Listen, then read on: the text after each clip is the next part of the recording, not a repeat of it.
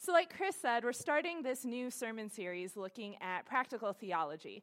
And our hope with this was to really piggyback on some of the foundation that we've already laid this year. So, we started off our year in our adult Sunday school talking about how to read and study the Bible. And then we decided to spend our summer talking about heresies, so how not to properly interpret the Bible, and how people have gone wrong in that process in the past.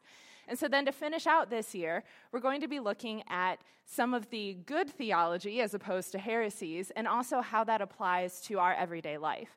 So, we're going to start off with the super fun topic of sin. And we're kind of going through Recovery Sunday a week early. So, next week is Recovery Sunday, and looking at how sin and addiction kind of parallel each other. So, I want to start with a little bit of interaction. How would you guys describe an addict or addiction? Just shout out words. Disease, okay.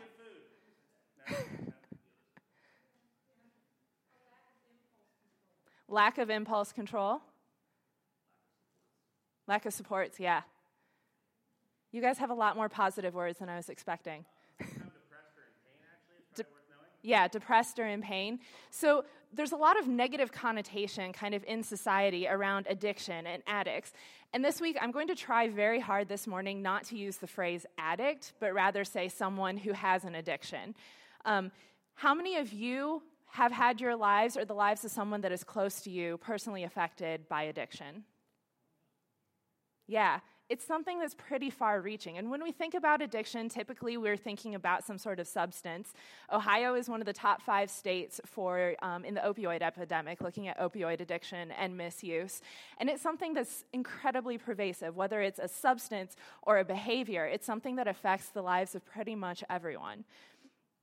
So in in my journey, kind of in college and in pharmacy school, um, I'm an emergency department pharmacist, so I get to see the front lines of this in my day to day life on my job.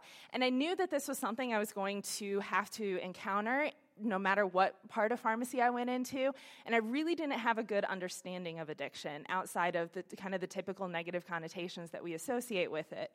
So I really sought to take some classes and better understand it. And in the process of learning about addiction, saw some, some mirrors and some parallels with sin and what sin looked like in my own life and in the lives of people around me, and how we kind of talked about the language of sin within the church. So, what I want to do this morning is kind of walk through the biology of addiction and what addiction looks like, and then also walk through how the Bible talks about sin and look at kind of how those two parallel each other. So, to start that out, next slide we're going to look at the definition of addiction. So, this comes from the Psychology and Psychiatry kind of diagnostic manual. It's the Diagnostic Standards Manual, 5th edition, which is the most updated. And I pulled this definition off drugabuse.gov. So, addiction is a problematic pattern of use of an intoxicating substance leading to clinically significant impairment or distress as manifested by at least two of the following occurring within a 12 month period. So, this is sort of the check marks um, that you have to go through to meet a diagnosis of addiction. The substance is often taken in larger amounts or over a longer period than was intended sin could fit pretty well into there. So, some sort of behavior that you're doing in larger amounts or for uh, over a longer period than you intend. Two, there's a persistent desire or unsuccessful effort to cut down or control use of the substance. How many of you this applies to how you have tried to conquer sin in your own life? Because it applies to me. A great deal of time is spent in activities necessary to obtain the substance, use the substance, or recover from its effects craving or a strong desire or urge to use the substance or participate in the activity, recurrent use of the substance resulting in a failure to fulfill major role obligations at work, school, or home, continued use of the substance despite having persistent or recurrent social or interpersonal problems caused or exacerbated by the effects of its use. Important social, occupational, or recreational activities are given up or reduced because of the substance recurrent use of the substance in situations in which it is physically hazardous. Use of the substance is continued despite knowledge of having a persistent or recurrent physical or psychological problem that is likely to have been caused or exacerbated by the substance. And then the, the last two don't apply quite as much to the sin analogy that we'll be using, but are important to note when we're talking about addiction that it's marked by both tolerance and withdrawal. So, tolerance is you need more and more of that substance to be able to feel any of the effect of it. And every time you use the substance, there's a diminished effect from it. And then also withdrawal. So, there's for each substance of abuse, there's a very characteristic withdrawal because your body becomes used to having it the tolerance that we just talked about. So there's very characteristic su- substances for each or symptoms for each of the substances of abuse that characterize the withdrawal from it. And another way that can that withdrawal can manifest is that the substance or a closely related substance is taken to relieve or avoid withdrawal symptoms. So, as we go on this morning, um, like I said before, we're going to talk a little bit about addiction and how addiction works. And then we're going to go into what the Bible has to say about sin and kind of a theology of sin before we finally look at some of the implications for our lives. So, we're going to start out by looking at both the biology and the psychology of addiction. And most of this content I can't really take credit for. Most of it is from um, Dr. Amanda Berger at Cedarville University from her addictions class. So, taking good notes, for those of you who are still in college, taking good notes in class can come in handy in the future. So, when we're looking at the biology of addiction, so you've got the brain, right? And the brain is the control center of the entire body. Everything that I'm doing and everything that I'm saying this morning, even down to breathing, all starts in my brain. And neurons are kind of the pathways that the brain has laid out to be able to send signals to the rest of the body. And the brain needs a way to get these messages out along these neurons. And so the way that it does that is a mix of both chemical and electrical sign- um, signals throughout the body. So those chemical signals are called neurotransmitters. And what they do is they ping on the neurons and cause the neurons to fire and send those messages throughout the body. So there's different types of neurotransmitters and signals for different types of actions that the brain wants the body to do. So there's one for muscles moving. There's one for your stomach churning up all of the different contents to be able to push it out into your gut. There's a different kind of neurotransmitter for pain. And then there's also a couple of different neurotransmitters for happy feelings or for pleasure. And one of the biggest players in that is dopamine. So that's kind of the neurotransmitter we're going to be talking about most when we talk about addiction. And the brain is pretty cool because the brain doesn't just stay the same for your whole life, it has something that we call plasticity. And plasticity is the brain's ability to repair, replace, and retrain its circuits. So, this plasticity is how you learn new things. And it's why the more you practice something, the better you get at it, and the better you're able to do it in the future, because your brain is constantly forming new connections and reinforcing the connections that are already there with its neurons and its neurotransmitters and the chemical and the electrical signals, so that you remember how to do it in the future. So, with addiction, we actually see permanent damage to the brain. And a lot of it has to do with reducing that plasticity and the brain's ability to learn and unlearn and relearn new things. And we also see some changes to the reward pathways within the brain. So, the way that reward pathways work is when you do something that is pleasurable, then you get a burst of dopamine that's released. So, like eating a donut releases a lot of dopamine for me, right?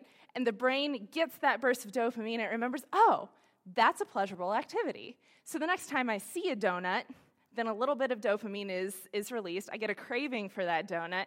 And then when I actually eat the donut, even more dopamine is released. So it's the brain kind of getting you ready based on that trigger of seeing the donut for the dopamine that is to follow.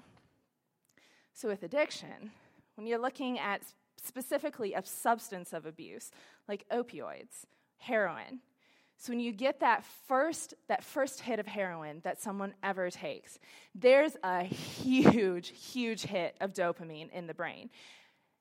And the brain kind of that's very pleasurable for it. So it's that first high that that someone ever experiences. But then that's kind of overwhelming for the brain circuitry. And so the brain's like, okay, hold up, we can't have that huge flood of dopamine again. That was kind of overwhelming. So it starts to change the way that it receives that signal. And it starts to change the way that the brain naturally reduces dopamine.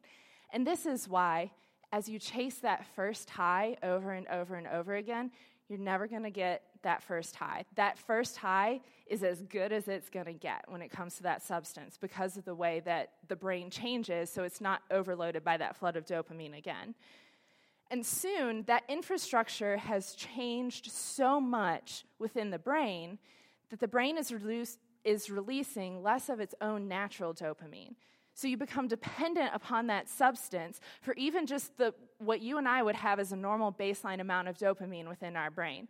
So when it comes to someone who's addicted to this substance, they're not able to release enough of their own dopamine without the substance to even feel kind of baseline normal. And then you also get cravings that come. So just like with the donut, there's a little burst of dopamine that's released. Um, so when you're engaging in activities or you see something and you have a trigger that typically is followed by substance use, so think like um, driving by your favorite bar if you happen to um, have alcoholism that releases a little bit of dopamine, and then your brain expects a lot more to come from it. But if you don't engage in that activity, or if you don't actually partake of that substance, then you end up kind of having a dopamine crash where all the dopamine goes out. And so that's how that craving cycle kind of works. And addiction is changing the brain. So, in this whole process, the brain is becoming physically damaged, affecting that plasticity that we talked about beforehand, but then also changing your ability to chemically be at baseline normal in your brain. So, the brain of someone who's addicted to a substance or a particular behavior is actually less capable of unlearning that bad habit and then relearning new and good habits. So, that's the biology of addiction. And then, if we look at the psychology of addiction, there's a couple of different symptoms of substance use disorder that the American Psychiatry Association goes through. So, one of them, like we talked about earlier, is impaired control. So, it's a craving or a strong urge to use the substance, and then also a desire or failed attempts to cut down or control substance use. And then we can also see from that social problems. So, Jeremy, I'm sure you see this a lot in your job that substance use can cause a failure to complete major tasks at work, at school, or at home Social work or leisure activities are given up or cut back because of substance use. And then this also dovetails into risky use. So the substance is used in risky settings, continued use despite known problems, and then the actual effects of the drug or the substance of abuse itself, like we talked about, that tolerance and that withdrawal. So you build up a tolerance to that substance, and you need more and more of it to get any impact at all, even though you're never quite going to get back up to that first high. And then also withdrawal when you stop using it. So because your brain has become so dependent on having that substance present in order to release any dopamine at all, then you withdraw from it as you take that substance away. So, addiction then is also defined by the American Society of Addiction Medicine as a primary, so that means it's, it is the disease. It's not caused by something else, it's not a symptom of something else. It's a primary, chronic, it doesn't go away, disease of brain reward, motivation, memory, and related circuitry. So, dysfunction in these circuits leads to a characteristic biological, psychological, social, and spiritual manifestations. And this is reflected in an individual pathologically pursuing reward and or relief by substance use and other behaviors. And they go on to say, Addiction is characterized by inability to consistently abstain, impairment with behavioral control, diminished recognition of significant problems with one's behaviors and interpersonal relationships, and a dysfunctional emotional response. Like other chronic diseases, addiction often involves cycles of relapse and remission. Without treatment or engagement in recovery activities, addiction is progressive and can result in disability or premature death. So, as we start to think about sin and addiction and how those two walk hand in hand, if you take out some of the aspects of that definition, the inability con- to consistently abstain, impairment in behavioral control, craving, diminished recognition of significant problems with one's behaviors and interpersonal relationships, and a dysfunctional emotional response with cycles of relapse and remission, this isn't just describing substance abuse. This is describing every single one of us. This is what sin looks like in our lives without Jesus. So, addiction and sin, once it's taken root, corrupts a person's brain, their mind, and their actions. The disease of addiction shoves who that person is aside and replaces it with an all consuming desire for that substance or for that activity. So now we're going to transition into looking at a theology of sin. So, anytime I'm starting to think about what the theology of something is, my first stop is Wayne Grudem and his systematic theology.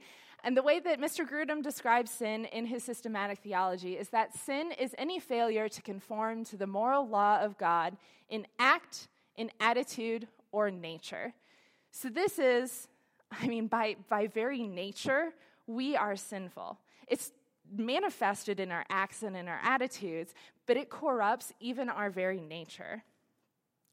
And when we're looking at what the Bible has to say about sin, we know that we are sinful from our birth. And this is how that being sinful, even in our very nature, kind of comes in. So, Psalm 51:5, um, all of the Bible citations are from the ESV, unless otherwise notated. Copyright. Psalm, what? Crossway. Yeah, exactly. That's my copyright statement for the sermon. Psalm 51:5, David says, Behold, I was brought forth in iniquity, and in sin did my mother conceive me. And we also know not just are we sinful from birth, but sin has been around from the first humans, and the consequences of that sin are death. So just like addiction is a disease that ends up leading to premature death, sin, the consequences of our sin is death. So Romans 3:23, for all have sinned and fall short of the glory of God. Romans 5:12 Therefore just as sin entered the world through one man and death through sin and in this way death came to all people because all sinned. In Romans 6:23 For the wages of sin is death but the free gift of God is eternal life in Christ Jesus our Lord. So, not only are we sinful in nature, and not only has sin been around in us from the time of our birth and from the first humans, and the consequences is our death, but we know that sin corrupts us every part of us and separates us from our good and holy God. So Jeremiah 17, 9, the heart is deceitful above all things and desperately sick. Who can understand it? Ephesians 2, 1 through 3, and you were dead in the trespasses and sins in, what, in which you once walked, following the course of this world, following the prince of the power of the air, the spirit that is now at work in the sons of disobedience among whom we all once lived in the passions of our flesh, carrying out the desires of the body and the mind, and were by nature children of wrath, like the rest of mankind. The Bible goes on to say in Ephesians 4 17 through 24, now, this I say and testify in the Lord, that you must no longer walk as the Gentiles do in the futility of their minds. So remember that the Jewish people kind of had this dichotomy between Gentiles and Jews since, they, since the Jewish people were originally the chosen people, and Gentiles didn't really get brought into that until after Christ came and his sacrifice was for all people. So um, here paul is talking to a jewish audience and they very much have this, this dichotomy in their mind that gentiles are bad and jews are good and holy uh, so now this I say and testify in the Lord, that you must no longer walk as the Gentiles do, in the futility of their minds. They are darkened in their understanding, alienated from the life of God because of the ignorance that is in them, due to their hardness of heart. They have become callous and have given themselves up to sensuality, greedy to practice every kind of impurity. Doesn't that kind of sound like the process of addiction and how addiction takes a hold of someone's brain? But that is not the way you learned in Christ assuming that you have heard about him and were taught in him, as the truth is in Jesus, to put off your old self, which belongs to your former manner of life and is corrupt through deceitful desires, and to be renewed in the spirit of your minds, and to put on the new self, created after the likeness of God in true righteousness and holiness. And then finally, from Romans 3 None is righteous, no, not one. No one understands, no one seeks for God. All have turned aside. Together they have become worthless. No one does good, not even one. So sin has completely corrupted mankind outside of God. And so then, out of that corruption, we have become enslaved. Just like the process of addiction, someone becomes enslaved to that substance to produce any kind of dopamine in their brain, so too have we become enslaved to sin. So James 1:15. Then desire, when it has conceived, gives birth to sin, and sin, when it is fully, grown, brings forth death. I love this verse because it describes kind of that process of how both sin and addiction really start with one choice And then when that has conceived, it gives birth to sin, and that becomes even more consuming and more consuming and more consuming. And that sin, when it is fully grown, brings forth death. And then Jesus said in John 8 34, Truly, truly, I say to you, everyone who practices sin is a slave to sin. And we see this also in Romans. So in Romans, Paul says in Romans 6 16 through 23, Do you not know that if you present yourselves to anyone as obedient slaves, you are slaves of the one who you obey, either of sin, which leads to death, or of obedience, which leads to righteousness? But thanks be to God that you who were once slaves of sin have become obedient from the heart to the standard of teaching to which you were committed, and having been set free from sin, have become slaves of righteousness. I'm speaking in human terms because of your natural limitations. For just as you once presented your members as slaves to impurity and to lawlessness, leading to more lawlessness, so now present your members as slaves to righteousness, leading to sanctification. For when you were slaves of sin, you were free in regard to righteousness. But what fruit were you getting at that time from the things of which you are now ashamed? For the end of those things is death. But now that you have been set free from sin and have become slaves of God, the fruit you get leads to sanctification and its end, eternal life. For the wages of sin is death but the gift, free gift of God is eternal life in Christ Jesus our Lord. And this is one of the things that I love about the Bible, because even as it's describing sin and our state apart from God, it doesn't just leave us in that hopelessness, but instead it's bringing in how God redeems us and the hope that we can find in Christ. Because if we just focus on our sinful nature, it can become very depressing and very hopeless. And God, knowing that in His Word, has made sure that whenever He's talking about our state apart from Him, He also talks about the hope that is found in Him. So, like here, yes, we are slaves to sin in our own power, but through Christ, we can find that redemption and we can become slaves to righteousness and the fruits that come from righteousness rather than the death that comes from sin. All right, so we talked about how we're enslaved to sin. And just like addiction, when you try in your own power to change, there's likely to be relapse with sin. So, if we look at the story of Israel throughout the entire Old Testament, Israel is God's chosen nation. And God comes to them and he develops this covenant with them and says, These are the things that I want you to do to live like my people and to be able to continue to pursue a relationship with me.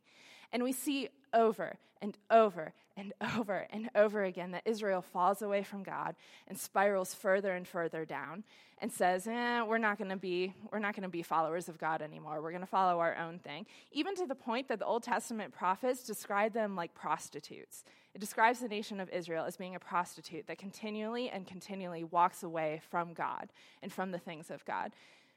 But God doesn't leave them there he comes back to them again and again. So each time they relapse into their sin and into their addiction, God goes back and he brings them out and he ransoms them out of that. So while when they try to change in their own power, relapse is likely, God never stops pursuing them out of that. And then we also see it in the New Testament. So Romans 7 14 through 20. For we know that the law is spiritual, but I am of the flesh, sold under sin. For I do not understand my own actions. For what I do not for I do not do what I want, but I do the very thing that I hate. Now, if I do what I do not want, I agree with the law. That is good. So now it is no longer I who do it, but sin that dwells in me. For I know that nothing good dwells in me, that is, in my flesh. For I have the desire to do what is right, but not the ability to carry it out. For I do not do the good I want, but the evil I do not want is what I keep on doing. Now, if I do what I do not want, it is no longer I who do it, but sin that dwells within me. So, under his own power, what Paul is saying here is under his own power, he has no ability to change his actions with, apart from Christ and apart from the gift of Christ.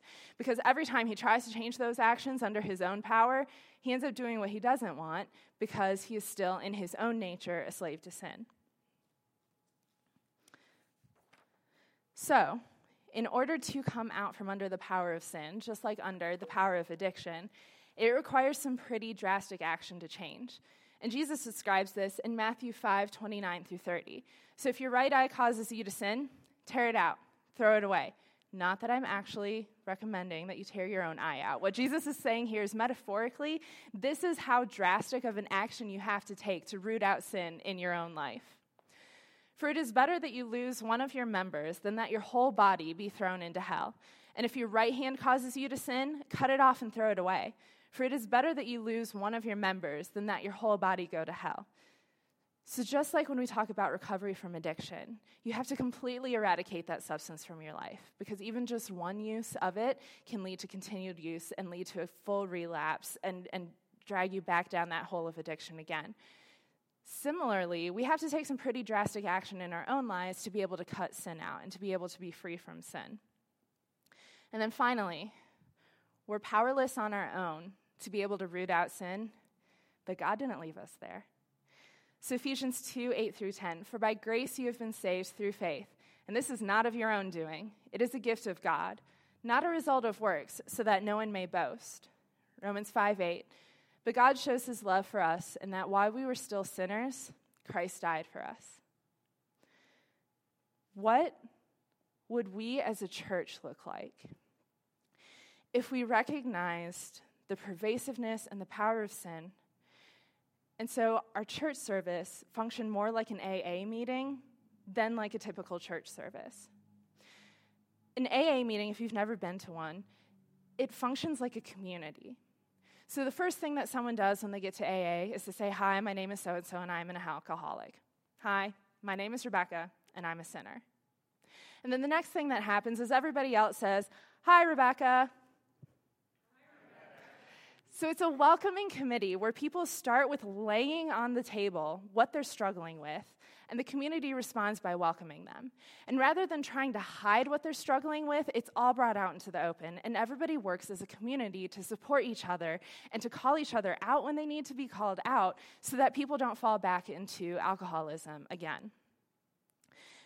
So, what if we recognize the fact that we're all recovering sinners? We were supportive of each other. We were honest with what we were struggling with, and we functioned with accountability to call each other out when we saw each other going down the wrong path. I think that would look a lot more like the body of Christ than us trying to hide behind a mask every Sunday. We need to realize that on our own, we are powerless against sin. But God didn't leave us there. And that is the beauty of the story of the gospel. That on our own, we are completely powerless against the thing that separates us from God and brings us to eternal death. But God doesn't leave me there.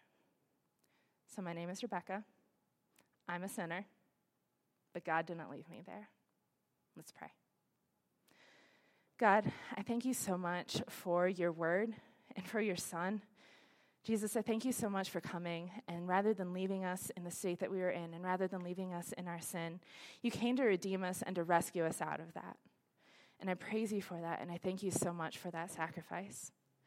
And I pray that as your body, we would come to recognize that fact better and that we would function in a supportive way to help each other out and that we would support each other as we as we try to recover from the sinful people that we are.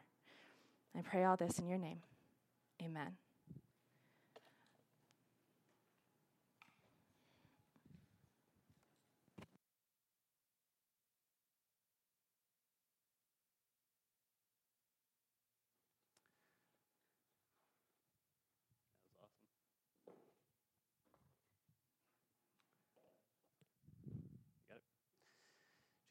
Micah?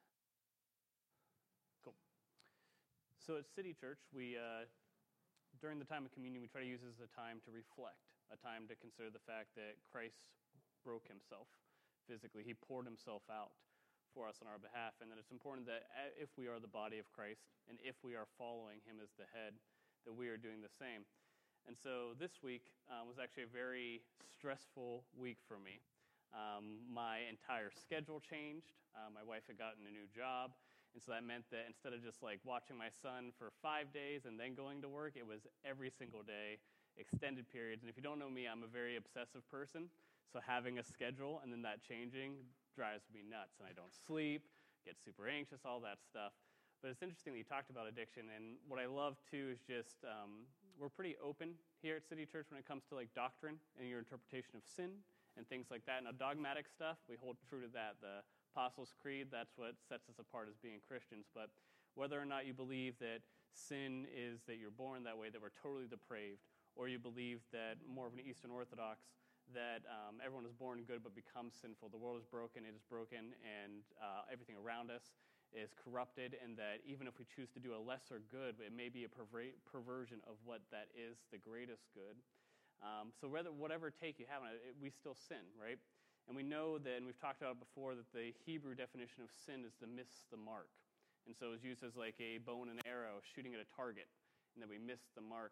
And then we also know, as I've talked about before with Abraham, that when he walked with God, the Hebrew word for walk means to go back and forth. He didn't just like walk over here and get it all together. So, one of the founding church fathers, one of the, well, if you want to call them the church fathers, but one of the founding people when it came to Torah, when it came to Jews and stuff like that, that they admired, still went back and forth with God. And we do the same. He still missed the mark. And so, what I wanted us to talk about this week, or at least think about this week, and it really ties in well with your sermon, is that we tend to hate what we are ourselves. And what I mean by that is we tend to watch other people shoot their bow and arrow and say, hey, you missed it. Hey, you know, what if you did it this way? But instead of correcting them and helping them, maybe saying, what if you pull back this way? What if you adjust your tension? What if you aim like this? We look at it and we criticize it. And I really like what you said about it being like an AA meeting, having transparency, recognizing that we all are sinners, regardless of how we get there or not. If we're born that way or if we become that, we still are sinners and in need of a Savior. And so instead of us looking at other people's marks, and instead of us looking at how they pull their bow and things like that, why don't we either carry that burden with them and train them how to shoot it appropriately, or maybe recognize that we struggle with the same thing? You know, I, I think we, as you go through school or as you go through your workplace, we tend to work better by being transparent. We tend to want to be in communities with people that um, don't have it all together. It's far easier to relate with someone that's not, that's not perfect than it is to relate with somebody that is perfect. And so instead of putting this facade that we have it all together, chances are you'll relate with a lot more people if you're like, hey, this is where I struggle. And in the same sense, too, um, be open to what you don't struggle with. For me, primarily being a white man, I don't know what it's like to be a woman that's not allowed to preach in a church. Chances are, too, like someone that looked like me, that had the tattoos, that had the hair and stuff like that, and the gauges, if I was a woman, may not be hired to be an associate pastor. I think of people like the ICE raids and stuff like that that happened are we taking care of these orphans because even though they're not our orphans, even though they're not of our race, are we still seeing them as God's chosen people? Are we still seeing them as somebody that God loves and that He, you know, has mercy on, and that that grace that is given to us also goes to them too?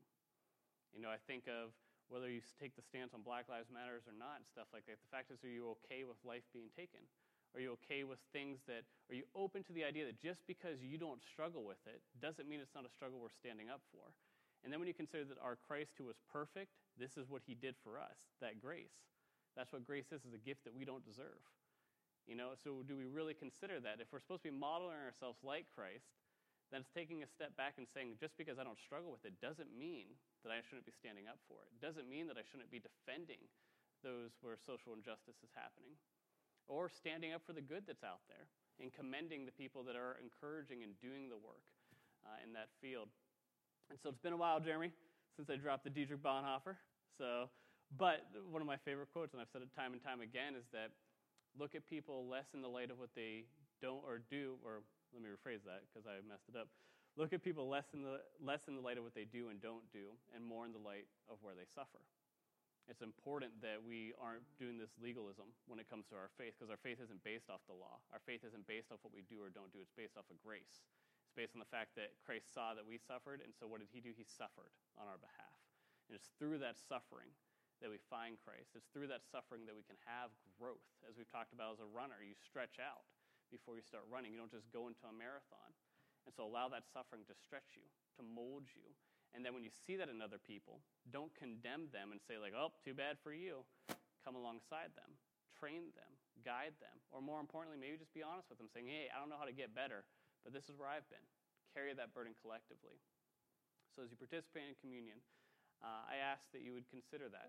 How are you being broken for the world around you? How are you being poured out for those around you? How are you being transparent?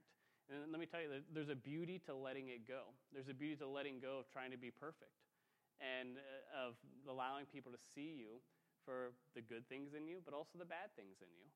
Um, because there's, there's the beauty that testifies to Christ. Christ is their Savior, not you, not me, not Chris, not Becca. It's pointing them to Jesus and not to us.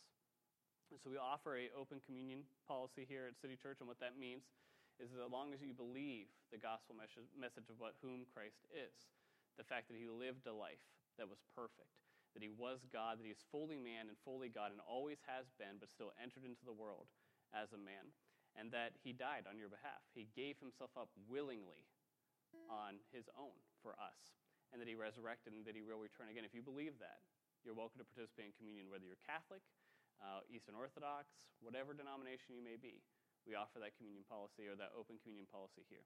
So when you're ready, um, we also believe that Jesus presents himself to us, but it still requires action. So we ask that you would come up and participate in the elements whenever you're ready. All right, thank you.